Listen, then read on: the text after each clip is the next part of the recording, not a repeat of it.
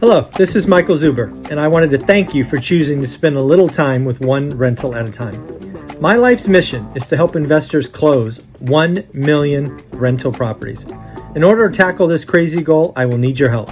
If you like this episode or any of the content we produce, please share it on social media. If you get one of my books or perhaps one of our 500 cards, please take a selfie and tag one rental at a time. Now, on with the show. Good morning, good afternoon, good evening, folks. Michael Zuber, one rental at a time, back with the one and only Mr. Jonathan Twombly. How you doing, sir? I'm doing great, Michael. How are you? I'm doing well. Uh, we're going to do a quick pivot on topic number three. Take take a topic you and I were doing off air and actually just put it out there and let people respond. And this is about really what's going on at the Fed, right? The Fed is causing some pain. They told us it was coming at Jackson Hole. Congratulations, they're delivering on what they said. Uh, but I do think there might be a bigger mission, a bigger thing that uh, Jerome Powell and his cronies are doing. So I thought maybe we should talk about it. We may or may not agree, which is awesome. Uh, so what what do you see? What do you see? Is there is there a bigger theme that he's going after? Well, first of all, I want to say congratulations to Jerome Powell for being a politician who delivers on his promises. I mean, we never said this. He said pain is coming, and he was right. So he didn't lie. That's right. He got it. He delivered. So, so uh, kudos to him for that. Um, he really came through on his promise, That's right? So, funny. That's funny. but uh, oh, on, a, on a more serious note, I mean, I, I I personally think, uh, and this is just my own personal view, right? It's not, you know, you, you, can dispute it. You can say I'm full of it. Probably yeah. you'll probably be right. Um, but I, I, I think that uh, that the the there has been a a group within the Fed uh, that has long objected to the easy money policy, yeah. and they went along with it because uh, you know they try to put on a common front.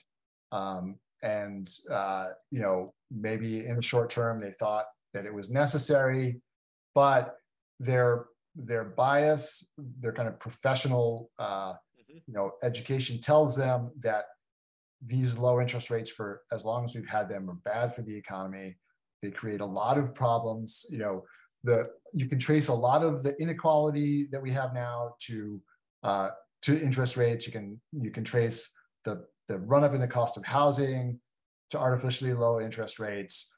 Uh, and uh, that's caused a lot of pain. It's benefited a small number of people and it's caused a lot of pain to most Americans. And I think that that that Powell and other people on the Fed uh, realize that they need to get interest rates back to a more historic level. And you know, and, and then of course, then there's always the issue of like, well, what happens if you have a real recession? You have to drop and you got to have some place to go, right? Mm-hmm. To juice the economy a bit, you got to have to have some cushion there. Um, but I think that the larger thing is that that um, they need interest rates to get back to something like normal. Uh, and I think Powell has even sort of hinted at this, saying like the cost of housing is too high. They need to kind of mm-hmm. break break the back of the the housing bubble, the long term housing bubble, right? So I think that but politically, it's been very difficult for them to, to raise interest rates, you know, partly because under the, the previous couple of Fed chairmen, they let it go on too long. The markets became addicted to low interest rates. And when they tried to raise in 2018, 2019, when they thought that, hey, the economy is strong enough to absorb it, which frankly it was, but Wall Street threw a hissy fit, right? Yeah and the Fed got scared and they backed off mm-hmm. and they lowered interest. You know, they went back to lowering at that point.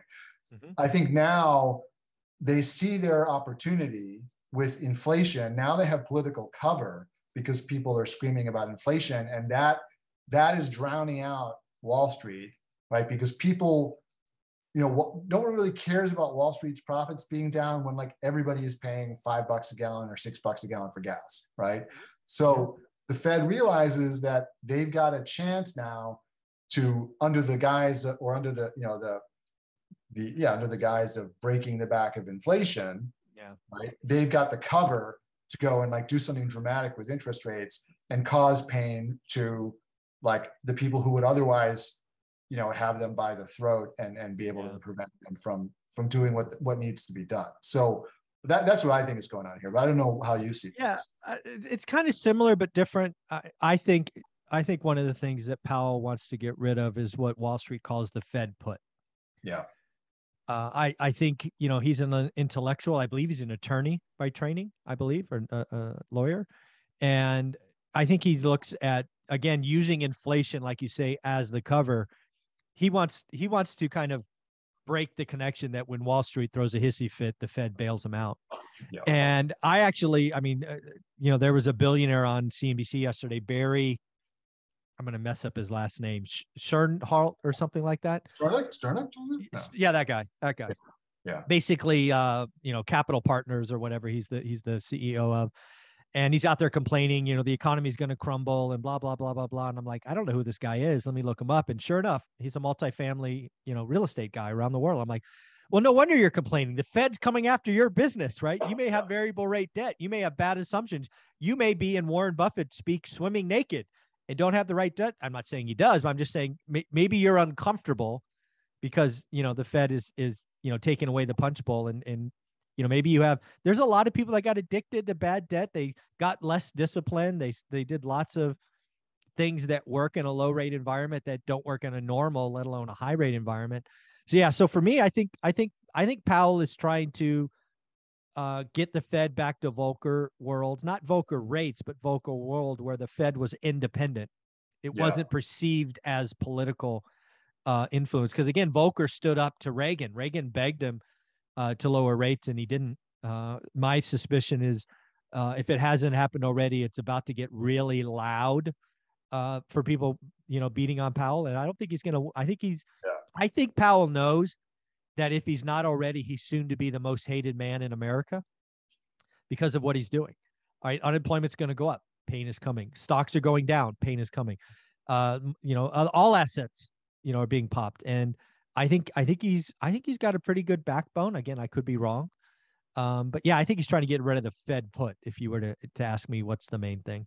Yeah, I mean, I think that that makes a lot of sense. And if you look at sort of the the negative effect of you know low interest rates, like we've talked about before, it's just, it's like you know, it's like giving people like amphetamines or something, right? I mean, it's just it's giving like, us it's giving a small set of people amphetamines, and and the yeah. rest of us pay for it. Yeah. Yeah, and and and it's it has really caused misallocation of capital. Exactly. Right? There's, there's exactly. A, the money has gone into bad stuff. So it's gone into stock buybacks. It's gone into, uh, you know, non-productive, stupid, yeah. stupid investments. You know, uh, and when you have a risk-free return that you have to beat, right? That's four or five percent, like what you used to be able to get on a T-bill it makes people think about where they're going to invest money. It makes people, it forces people to make better decisions. When you've got mm-hmm. essentially free money, then it doesn't really matter.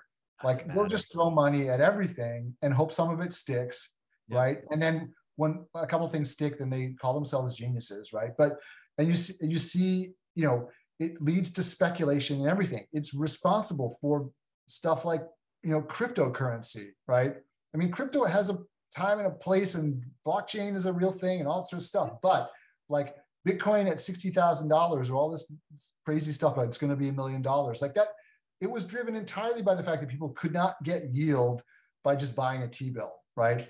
They could not, and they couldn't find assets to buy like houses because they couldn't afford them. All the traditional ways that people would save money for the future were taken away from them because low interest rates essentially, you know, made it easy, you know, for the people who already had an easy time getting money, it just made it easier for them. And it's basically screwed everybody else. Right. So, uh, it, and I think that, you know, maybe I'm sort of reading too much into Powell, but like I agree with you. I think that there's the idea that we need to have, we've had too much misallocation of, of yeah, money, the, yeah. too, too many bad investments, too many, too much good money following bad money. And Agreed that we have to get back. There needs to be some, you know, baseline against which you compare compare all investments that is higher than zero, right? Yeah. So if we if we play this out, right, because everybody and their brother is talking about a Fed pivot now, right? They're all begging for because again, there's real pain going out. The people who had misallocation, people have interest, you know, variable interest rate. There's real pain going out there. A lot of it's kind of bubbling below the surface. I think it's coming out. Um, so we obviously have two more Fed meetings. I think we get a 75 uh, November 1st or November 2nd. I think we at least we get a 50 which will take us, I think, to four and a quarter. Right, we're at three. Yeah, it'll take us four and a quarter to four and a half. We might get 75, 75. Um, Bostic, Fed President Bostic, just talked about, hey, let's get to four and a half by the end of the year and then pause. Uh, again, Wall Street, as you know, is forward looking. That you know that's two months away. You know eh, that could that could get Wall Street excited again because of course what Wall Street's going to guess is hey a pause then a cut. I don't think well, a cut's coming. I just don't see like, it. Good investors they don't need to know they don't need cheap money. They just need to know what the horizon looks like.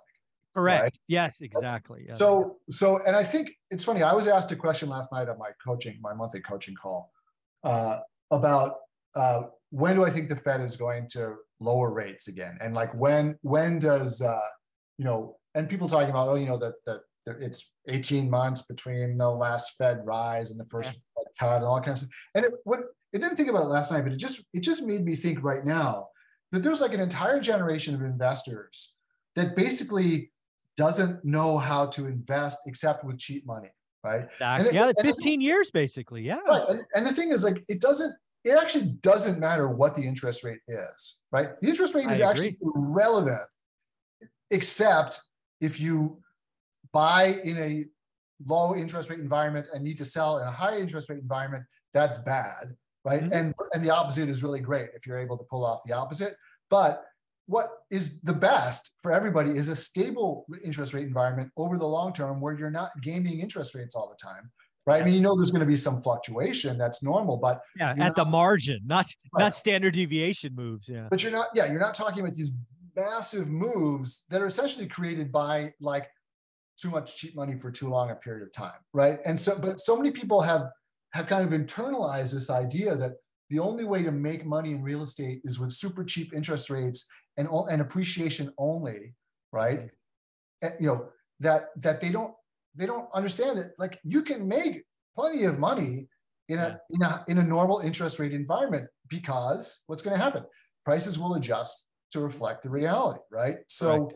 and you just have to, if as long as you do your underwriting correctly, right, and don't overpay for stuff, right, you'll you'll do fine, right? But I think I, I agree. But, but we're in a it, transitional period right now, and those are always painful, right? And for people who who know nothing but cheap, you know, if you're 35 years old, right, mm-hmm. you have never invested in an environment other than yeah.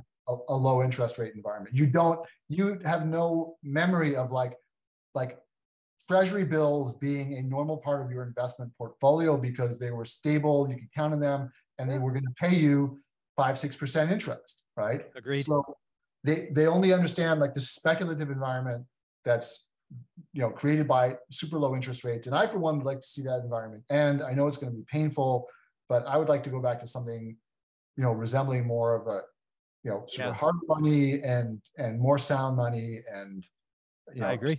interest rates. Yeah.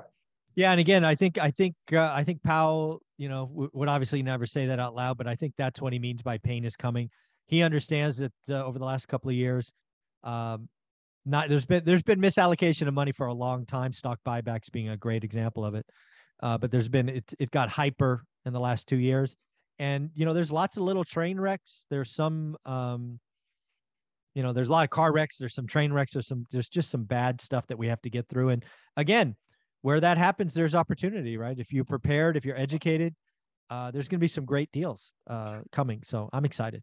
Yeah, and look, I mean, you and I have talked before about you know the problem with the Fed in the past has been they've tried at all costs to avoid recessions, right? And recessions are, you know, and we've part of the business cycle.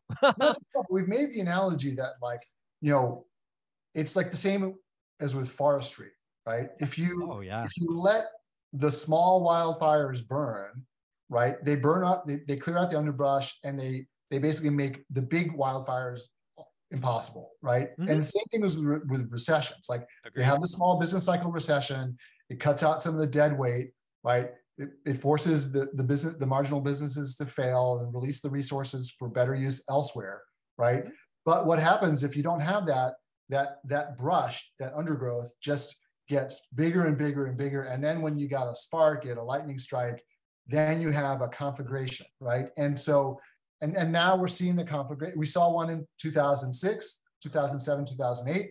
and then the Fed went and just repeated its mistake again, right? And we're and we're seeing it again now because the Fed could not allow the business cycle to function normally, right? So uh, hopefully, you know what we'll see now, and you know this maybe there's a lot of things you know that are kind of happening all at once, sort of like reshoring, less less dependency on China. Like all this stuff is actually going to make life more expensive for Americans. However, like it might also make them better for. Oh, I think so. Right? I think I think yeah, reshoring. I mean, all of this stuff. Uh, again, I go back to the 70s. I think we could have a, a you know five year period where inflation is above trend. Hopefully, it's not eight or nine percent. Uh, because again, reshoring manufacturing, it's just it's like Micron just dropped 100 billion in New York. You know, uh, it's just all of this still going on, which is net positive long term right but will be inflationary in the in the short term and um, yeah i hope i hope powell gets rid of the fed put yeah. uh, I, I really hate that wall street uh, has learned that they could grab the fed by the throat whine and cry like a little baby tantrum and the fed will pivot um, i hope it i hope it doesn't happen i hope he has a backbone i hope i hope he delivers so jonathan this has been a lot of fun where can people find you yeah, so I've already pushed my uh, checklist, which you can go back to the other episodes and and uh, check out if you want. Uh, but you can also uh, join my Facebook group, which is free. It's called the Multifamily Investment Community. Uh, so you know, please Google it, not Google it. Go to Facebook and search for Multifamily Investment Community. There are some questions that you have to answer. There is a bot that will reject you if you don't answer the questions. So make sure you answer the questions uh, to get into the group. But once you're in, uh, love to see you there, and we can continue the conversation there. Yep, I love I love what you do there. I love what you do. Monitor uh, the group. Uh, I'm a part of it, folks. Also, if you do join, let him know you came from one rental at a time, so he knows uh, that his time here every week is valuable. Thanks, Jonathan. Thanks so much, Michael. Mm-hmm.